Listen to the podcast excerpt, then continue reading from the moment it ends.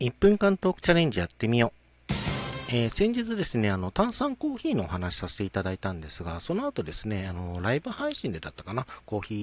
ー、炭酸コーヒー作ってますよってお話をしたら、リスナーさんから、じゃあ、炭酸コーヒーでコーヒーフローツ